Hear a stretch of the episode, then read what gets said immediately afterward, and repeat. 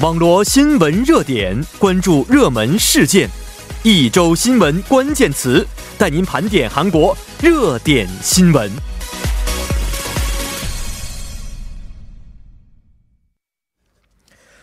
读懂关键词，聚焦韩国热门事件。每周五的一周新闻关键词将邀请从事新闻工作的两位记者朋友，一同盘点一下关键词，并解读其背后的新闻事件。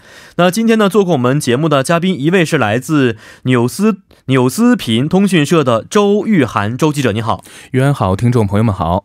那另外一位呢，是来自亚洲经济的孙晨孙记者，你好。呃，主播好，各位听众大家晚上好。嗯，两位好。呃，不好意思啊，刚才周记者一直你们这个公司的名字我一直没有练的特别的顺口，是不是？今天晚上回家我一定好好读几遍。熟能生巧，是您现在读的已经是很顺了吧？对，纽斯频，纽斯频，纽斯频，纽斯频，嗯，熟能生巧。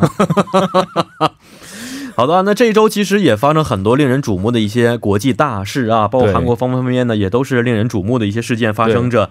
那首先，请我们的周记者来挑选出第一个新闻关键词是关于哪个方面的？好，第一个呢是韩阿塞安特别层层会议，韩东盟特别峰会。哦，韩和东盟的特别峰会啊，对，呃，以前我们节目当中简单的也介绍过关于东盟的一些消息啊，但是呢，可能也并不是非常的熟悉。对，能不能首先跟我们呃这个简单的。介绍一下这个韩东盟特别峰会代代表的是什么意思呢？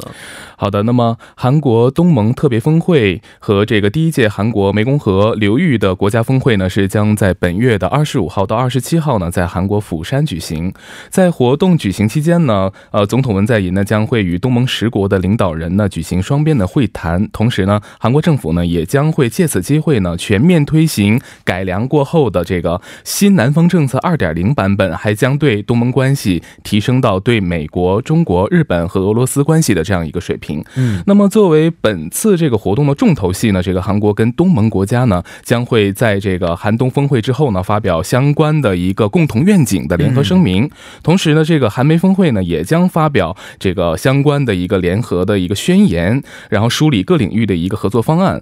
此外呢，这个活动期间的配套活动啊，是非常精彩的啊。嗯，这个世界级的投资家吉姆罗杰斯呢，将会出席。在二十五号举行的韩国东盟 CEO 的峰会，同时呢，总统府青瓦台还邀请了各大企业的老总和各经济团体的领袖呢参加欢迎的晚晚宴。同时，最引人注目的就是呢，呃，男团啊，防弹少年团的东家方世赫呢是也将出席在二十五号举行的韩国东盟文化创新论坛。哦啊，看来这个活动是非常多样的啊。对，那我们也知道，这个韩这是韩国继二零零九年和二零一四年两次举。办东盟特别峰会之后的第三次举办了啊，也让韩国成为了现在与东盟建立之后呃相关联系国家当中最多的一个国家啊。对，那看来文总统也会利用这次的峰会啊，展开一些外交方面的攻势啊。能不能给我们介绍一下有哪些的具体安排呢？现在哦，具体来看呢，在二十三和二十四日呢，文总统会在这个首尔分别会见新加坡总理李显龙，还有文莱苏丹哈桑纳尔。在二十五五和二十六日呢，文总统会在釜山相继。的会见泰国总理巴育、印尼总统佐科、柬埔寨首相洪森、菲律宾总统杜特尔特，还有这个呃缅甸的国国务资政昂山素季、老挝总理呃通伦呃，并且在二十七日还有二十八日呢，文总统会将在这个首尔分别会见越南的总理阮春福，还有马来西亚的总理马哈蒂尔。那据悉，文莱。文莱的领导人将会对这个韩国进行国事访问。与此同时呢，新加坡、越南、马来西亚的领导人也会对韩国进行正式的访问。呃，温总统将会同这个到访的各位客人呢，就经贸、基建、国防、军工、农业、卫生、发展合作，还有人文交流。人文交流等各个领域呢交换意见，并且以此为契机，韩方会向这个各国推进呃这个积极的介绍韩半岛的和平进程，并且呼吁各方积极的支持韩方推进该进程。嗯，哎，刚才我们孙孙杰也记得也提到了说，希望能够推进韩半岛的一些和平进程，是不是？所以呢，我看了一下，在十一月五号的时候，总统啊也是向北韩的金正恩委员长发出了邀请函，希望能够出席这次的韩国。国和东盟的特别峰会啊。对，但是现在已经隔了的有两个多星期的时间了，是不是？对北韩这边有没有一些回复呢？是的，那么正如玉安所提到的哈，文总统呢日前是以信函的方式呢邀请了北韩国务委员会委员长金正恩呢是出席相关的峰会，但是呢北韩方面呢考虑到南北关系目前的陷入的一系一系列这个困境哈，因此考虑呢是最终决定金正恩呢。呃，缺席这次的会议。那么，韩国政府呢，借峰会之机打破半岛的僵局，来推进和平进程的这个期望呢，最终还是没有成型。那么，北韩的官方媒体呢，二十一号就发表了题为“凡事都讲究时间和场合”的这样的一个文章，称呢，文总统呢是十一月五号郑重的发来邀请金正恩委员长赴会的一个信函，感谢韩方的诚意，但是金正恩委员长呢，最终还是没有找到南下釜山的适当理由，希望韩方呢予以理解。那么对此呢，青瓦台发言人高敏婷呢，当天在记者会呢就表示，金正恩无法利用与文总统、东盟十国领导人共商和平繁荣的良机，韩方对此呢也是表示非常遗憾的。那么高敏婷就补充到呢，呃，南北领导人呢是有必要通过呃一切可能的这个机会进行一个会晤的，争取国际社会对南北合作、半岛和平政策的理解和支持。这一点呢，韩方是呃立场是不变的。嗯，哎，听完了刚才我们的介绍之后，发现。现这个南北双方啊，他们的表态呢都非常的委婉和客气，是不是？并不是像以前那么是针锋相对的感觉啊。对。但是现在还是金正恩委员长不能够出席，已经定下来了。两位怎么看待这个事件呢？说明什么问题呢？其实我觉得这应该是在意料之中的，因为其实考虑到现在南北关系，它已经陷入了一个呃比较呃困难，就一个困境吧。然后这个美韩。这个北韩还有这个呃美国近来也是一直在隔空的在打口水战，而且从北韩的这个态度来看，他们是希望韩美做出具体的行动来表达一些诚意。那这也是北韩他一直在强调和要求的。呃，像现在包括正在访俄的北韩第一副外相崔善基呢，也是多次强调，只有美方撤回对北的敌对政策，双方才有可能重新讨谈论朝核问题。呃，而且呢，这个北韩他们也是认为这个。南北在板门店还有平壤白头山许下的诺言，至今无一兑现。他们认为这都是出于形式的走过场。所以如果是这样的话呢，南北领导人以后不如不见。哦，对，那还有这个像是各界一直在关注的年内重启，呃，美北谈判的可能性，北韩的态度也依旧是这个，除非这个美国做出取消敌对政策的重大决策，否则。将不会进行超核问题的谈判。嗯，对，实际上呢，我也是总结两点。第一点呢，孙记者说的也非常好啊，就是呃，有关于北韩这方面呢，就是处于呃半岛呢是处于一个停摆的状态。其实我个人觉得呢，金正恩呢，呃，是比起与文在寅这个文总统的这个会晤呢，我觉得他更希望呢直接与美国政府进行一个对话。嗯，然后呢，因为北韩呢在今年下半年呢是接连的发发射了飞行器哈，这个做出一系列的挑衅的这样的一个动作。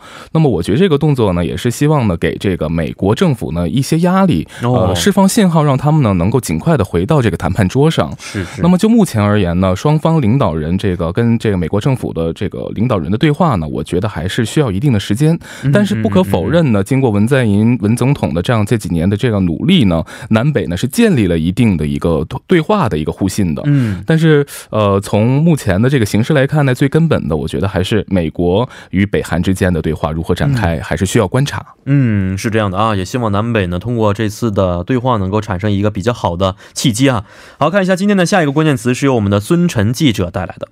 천어천원권구로시작한방위비이제6조원까지千亿韩元防卫费现在变成六万亿韩元。 嗯啊，这么一个关于防御费的消息啊，对，其实关心新闻的一些朋友可能稍微了解了一下这个新闻的内容是什么，嗯，但是还是要请我们的孙记者简单的给我们介绍一下。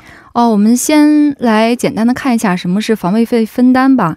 这个防卫费分担特别协定是美国跟韩国是从一九九一年开始签订的，关于驻韩美军驻扎费用的一个分担协定。那迄今为止呢，也是签署了十份协定。呃，根据今年三月份签署的第十份协定呢，韩方承担的防卫费是在这个一点零三呃零三八九万亿韩元，也就是约合八点七亿美元，较二零一八年上升了百分之八点二。我们可以看到，这已经是上升了一个比较大的一个幅度了。没错。那第十份的这个协定呢，有效期会截止到今年的十二月三十一日。嗯，对。嗯哦，这么一个情况，所以呢，现在讨论的是未来的防御费的一个一个分担的问题啊。啊，没错。那刚才我们也说了一个这个防御费的关键词啊，那现在围绕这个防御费分担，在韩美之间是不是有一些分歧在里边呢？呃，是的，现在的分歧也是非常大的。嗯嗯。那在今天，呃，在近日呢，韩美两国也是就第十一份驻韩美军的费用分担协定呢进行了第三轮的谈判，嗯、美方是再度的向韩国施压，要求韩方每年承担将近这个五十亿美元的一个费用，那是现在的五倍多，这个费用应该说是非常大的一笔金额了。嗯，对。那在现行的驻韩美军地位协定规定中，韩方分担金主要是用于支付驻韩美军韩籍雇员的工资、各种这个美军基地的建设费用，还有军需后勤这三个项目，而美方呢，则是要求韩方在承担。呃，驻韩美军的补贴，还有出动战略武器费用等新的项目，嗯，韩方也是对此持非常强烈的一个反对的意见。嗯啊，那与此同时呢，韩方也是认为应该以公平合理的方式来进行这个分担费的谈判。嗯、面对美国的应该是一个这个狮子大开口吧，韩方也是表示难以接受的。嗯、是啊，五十亿美元吃什么不香，是不是？对。而且我们刚才在这个经济环节也说过，韩国现在各个方面都是非常需要钱的情况之下啊。对。啊，那我们周记者，您对于这个第三轮谈判之后的结果是怎么看待的呢？是的，那么第三轮谈判呢是在本月的十八号下午是在首尔举行了，为期两天。嗯、那么韩方的首席代表呢是郑恩甫，那么美方的首席代表呢是詹姆斯德哈特。那么经过两天的这样的一个磋商呢，两双方呢是没有缩小分歧，最终呢是以这个失败告终的。尤其是在第二天的谈判哈，它值得注意的是，会议呢是在上午的十点起，继续是在这个国防的研究院进行。但是由于双方的这个分歧啊，特别的呃没有找到共同的点吧，嗯、然后原定在五点结束的会议呢，仅进行了一个小时就收场了。嗯嗯。那么外交部官员就表示呢，谈判是应美方的要求提前结束，韩方呢会继续的坚持公平合理的分担原则。嗯、但是谈判之后呢，这个美方代表呢就在这个记者会上呢发表了谈判的结果，他表示呢，韩方的提议呢并不符合美方提出的公平合理的一个分担要求，嗯、希望韩方呢能够拿出一个比较都能够接彼此接受的一个新方案。嗯，那简单来说，现在这个谈判破裂的原因，就是因为这个钱没有谈拢，是不是？对，哦，可以这么去认为，因为这次的要的金额实在是太高了，是吧？是对，其实我看有这个专家评论哈，嗯、是因为这个半岛这个目前的问题啊，还是没有解决，嗯，南北关系呢也没有得到改善。嗯、其实它这个安保问题还是存在一定风险的。嗯嗯，韩国呢是在军事防卫费上，虽呃是依靠美国，这也让美国呢有了这个底气。对，然后再有呢，啊、呃，这个专家也表示了，从外部环境来看呢，确实啊，这个全球经济放缓，嗯啊、呃，也是还有这个中美之间的贸易战呢，也是让韩国经济受到了很大的打击。在这一点上呢，韩国方面也是承受很大压力。是没错啊，确实这个防御费现在一下涨了这么多，在韩国政府和国民来看呢，确实是狮子大开口的一个情况。对，也希望通过多轮谈判之后呢，可以有一个取得比较好的结果啊。那好的，让我们简单的稍事休息之后，再回到今天第二部的节目当中。稍后将由播报员连燕为您送上二十八分在韩生活实时消息。好的，在广告之后呢，欢迎大家回到我们今天一周新闻关键词的第二部环节当中。那看一下下面的关键词是由我们的周记者提出的。下一个关键词呢是미세먼지국적은어 디？ 嗯，哦，也是一个老生常谈的这么一个单词了哈。雾霾的国籍是哪里？是是。那现在有什么最新的一些统计研究吗？是这样的，那么韩中日呢三国是对大气污染物的流动的共同研究结果就显示呢，韩国境内百分之五十一的细颗粒物，也就是 PM 二点五呢是来自国内的污染因素，那么其余的百分之三十二呢是来自中国。嗯哦，呃，比率其实还是比较高的一个比率、啊，是这样的，是这样的。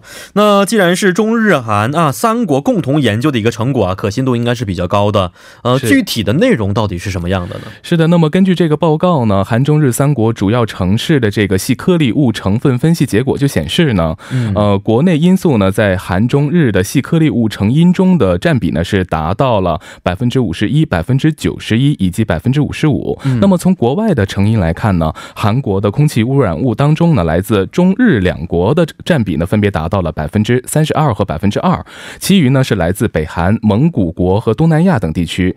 那么从韩日两国流入中国的空气污染物比重呢是分别占到了百分之二和百分之一。从韩国从韩中两国流入日本的比重呢为百分之八和百分之二点五。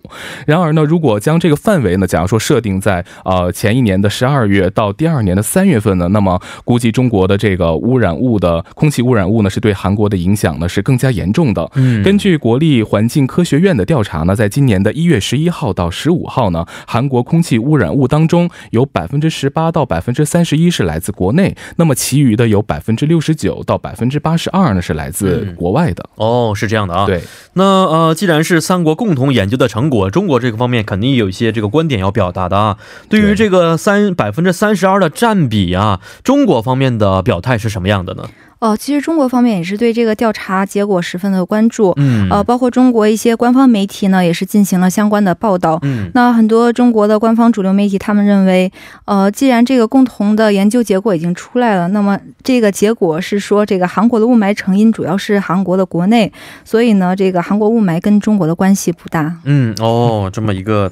结果是不是？对。那其实我们都知道啊，现在这个啊，中韩日三国来说呢，比起这个纠结成因，我觉得更重要的是找出方法，能够解决现在日益严重的雾霾问题啊。对。就解决方案这个方面，三国有没有什么具体的行动或者说是计划呢？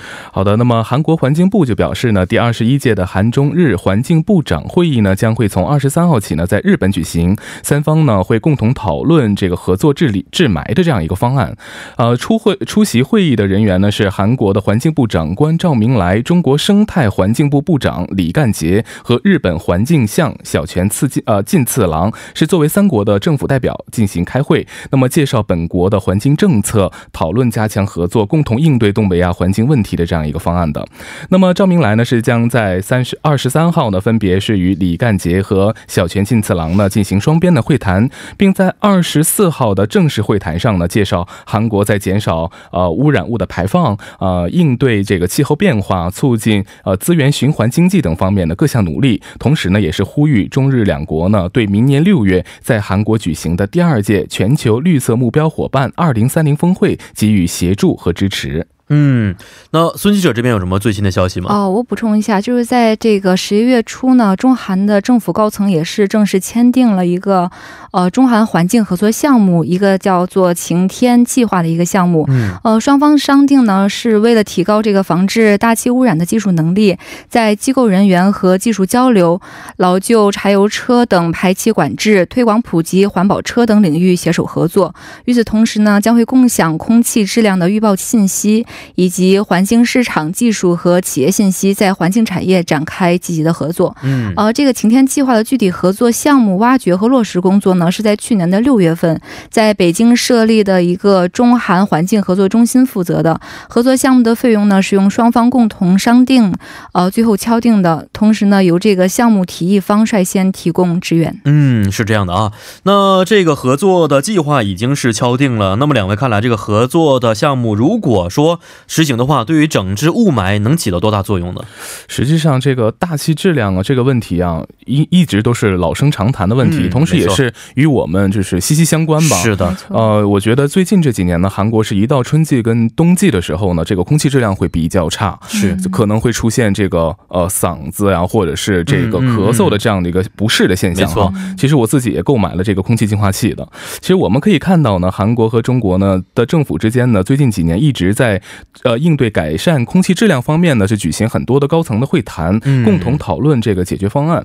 虽然说呢，从目前来讲呢，这个效果呢，并不是非常的明显，但是呢，我们可以从。其中呢，看到两国呢，还有这个加上日本三国之间呢，对为应对这个气候的，还有这个空气改善呢，付出了一定的努力。嗯，是的，嗯，那孙记者这边呢，像是虽然这个目前来看，这个治理效果也并不明显。刚才钟记者，刚才钟记者也说过了。不过这个雾霾它是一个长期的过程，而且我觉得需要全民行动。是，对，它不是只是说这个各国政府努力，它就能实现这个呃空气变得更好了。像是企业呀、社会呀，还有个人呢。都需要在日常生活中，我觉得从一些小事来做起。嗯，呃，像是此次发布的这个共同调查报告，我觉得，呃，也会将这个，呃，也会非常的。也会非常的有帮助吧，也是为这个各国携手改善这个东亚气候，呃，提供了一个科学的参考，从而更好的做这个呃治霾的工作。是的啊，也希望我们的生活环境可以变得越来越好啊。好，看一下今天的下一个关键词是由我们的孙记者带来的。昂哥们能金棒没有馅儿的豆沙包。哦，那就是馒头的意思，是不是？啊，是。这指的是什么意思呢？啊，其实我们都知道，在今年呢，韩国的男团防弹少年团呢，也是取得了非常傲人的一个业呃成绩。没错。对，在这个世界范围内的影响力也是非常的大，而且还摘得了这个公告牌公告牌的第一位，并且呢，各种奖项也是拿到了手软，更是马不停蹄的在举行这个世界的巡回演唱会，可谓是名副其实的一个世界胆了。不过遗憾的是，就在这个今年呢，防但又是与这个流行乐坛的最高奖项格莱美呢失之交臂，因此呢，有媒体也是以这个昂哥。呃，我们的金棒这样的一个标题呢，来表达没有防弹的是这个格莱美呢，在韩国大众眼里就像是豆沙包里没有最好吃的馅儿一样，索然无味啊。用了一个比喻的方式啊，来代表着韩国民众对于这次格莱美的看法。那具体是怎么报道的呢？呃，其实继这个无缘第六十一届格莱美奖之后呢，防弹少年团也是未入围呃今年的这个第二第六十二届格莱美奖项。呃，在这个美国国家录音与这个科学学会当地时间二十日发布的一个呃提名来看呢，曾有舆论谨慎的预测，防弹少年团他可能会入围这个最佳流行组合或者是最佳新人奖，但是最后非常遗憾的是，这个希望落空了。呃，我们都知道这个公号牌还有全美音乐奖还有格莱美是美国的三大颁奖礼，嗯，像是这个防弹少年团，他已经在公号牌还有这个呃全美音乐奖项呢获得了奖，因此呢，如果能此次如果能获得这个格莱美奖呢，那他们也将会成为首个在美国三大颁奖礼上获奖的一个韩国组合。嗯，对，也是非常高的一个相当于大满贯的感觉。对，嗯，那这次呢，呃，防弹无缘这个格莱美呢，也是让很多包括呃全世界粉韩流粉丝在内感到非常的失望。是的，没错啊。那呃，周记者怎么看待的？我觉得吧，呃，现在的这个舆论呢，可能稍微的会往这个负面的形式往下走哈。其实我觉得大不可不用这样去想哈，因为我觉得就是呃，他们也跟我们一样啊，在事业上是有这样的一个呃跌跌起伏的这样一个状态哈。我觉得得奖的目的呢，其实是对音乐的一个肯定。其实我觉得大家呢，尽可能的去把这个精力放在他们本人的这个才华跟音乐上。嗯嗯。我觉得这个爱豆嘛，除了这个外表啊，更多的是对音乐的这样的造诣。所以我希望呢。防弹少年少年团呢，虽然说这次呢是与格莱美奖呢失之交臂，但是不要灰心啊，以后可能啊还会站在这个国际的舞台上的。是的，呃，那孙记者呢，对于他们没有这次没有获奖是怎么看待的？哦，其实我们都知道，防弹少年团是取得了非常亮眼的一个成绩，但是这个防弹他在呃公告盘单曲榜上取得了最好成绩呢，仅为第八名。哦，呃，对，所以这次呢，他也被认为是这个评奖的一个劣势。哦，那对，像是这个，我们来换个角度来看。此次就是他们无缘格莱美，也算是我觉得是对他们的一个激励吧。嗯，像是对未来防弹的音乐会有更大的一个进步空间，还有能说明他们会有一个更大的发展可能性。是，但是两位一直在强调的是他们未来的发展空间会更大。但我本人呢，其实有一个很大的担忧啊，就是说呃，他们可能陆续要面临一个兵役的问题了，因为最大的已经是九二年生的了，是不是？对对。这样的情况之下，是不是今年可能是最后一次冲击世界大奖的这么一个情况？嗯，那。韩国的网络上有人去发起了这样的一些倡议，说希望他们能够免除兵役，作为对国家有重大贡献的这么一个角色啊。对。但是呢，呃，也有一些反对的声音哈。对。韩国政府这边是怎么样去啊考虑的这个事件？两位能不能介绍一下？呃，其实对于韩国呼吁这个韩星、韩流的巨星啊，还有体坛的这些功臣呢，能够享受兵役特例的这个言论呢，近来是非常多的。但是呢，韩国政府呢是在昨天给出了答案了哈。那么国防部呢就发表立场说呢，将会维。持现行的兵役制度，不认定他们服替代役的资格。那么国防部呢对此表示，对给予大众艺术家。这个替代役资格的问题呢，是由呃国防部兵务厅还有文化体育观光部组成的制度的改善专组专案组进认为呢，嗯，不符合这个减裁减呃替代役的名额，提高公平性的一个政策方向的。那么国防部官员就解释称呢，认定传统音乐家的这个替代役资格呢是有一定的客观标准，嗯，但是呢流行音乐呢却缺乏是。以这个可以服众的一个标准。嗯假如说如果这个流行音乐的放开了对他们的这个服兵役的一个特例的话，那么就很多人就会质疑说，那为什么电影人不可以？嗯，所以说，一旦开了先例的这个替代役制度呢，就会被无限的被放扩大范围。嗯，所以说呢，呃，这个国防部呢是采取了这样的一个决定，维持现兵役制度不变。嗯，是的，但是确实啊，像防弹少年团这样的一个非常优秀的组合，而且在世界当中也给韩流注了很大的一个力量啊。对，啊、而且同时也带来了非常巨大的经济效益。嗯、两位觉得他们是不是应该享有着这种免除兵役的特权呢？哦，其实我觉得从公平的角度来看，我是比较支持这个政府的决定的。嗯也是我觉得可能这个艺人目前呢还是不应该享受这个兵役的特权，呃，还是我觉得这个评判的标准呢还是很难的，很难去嗯界定，它存在一定的主观性，也像是刚才那个官方他们所说的，呃，如果这个流行音乐。就是这个给这个流行音乐人他们开了特例的话，那以后像是电影人呐、像是其他领域的一些优秀的人才呢，嗯嗯嗯那要不要开开特例呢？是是那如何去评判这个人他能不能去免兵役呢？嗯嗯所以我觉得。这些东西还是需要慢慢考虑的。而且现在是面对一个人员不足的情况，啊是不是对对已经让这个入籍外国人想当兵的情况了？是所以，很难去开这个口了，已经啊。对呀、对呀、啊，实际上呢，像是兵役方面呢，其实，在韩国大众来说是一个比较敏感的话题。我认为啊，嗯尤其是前几年呢，这个艺人服兵役过程当中会出现一些负面的新闻。是，这更让民众呢去呼吁政府能够公正的去看待艺人兵役特惠的这个问题。嗯嗯，那我借用我韩国朋友的话，就说男人呢就要有这个保家卫国的义务，所以我认为呢，啊，在一定程度上还是需要服役的。嗯，没错啊。那现在这个话题还是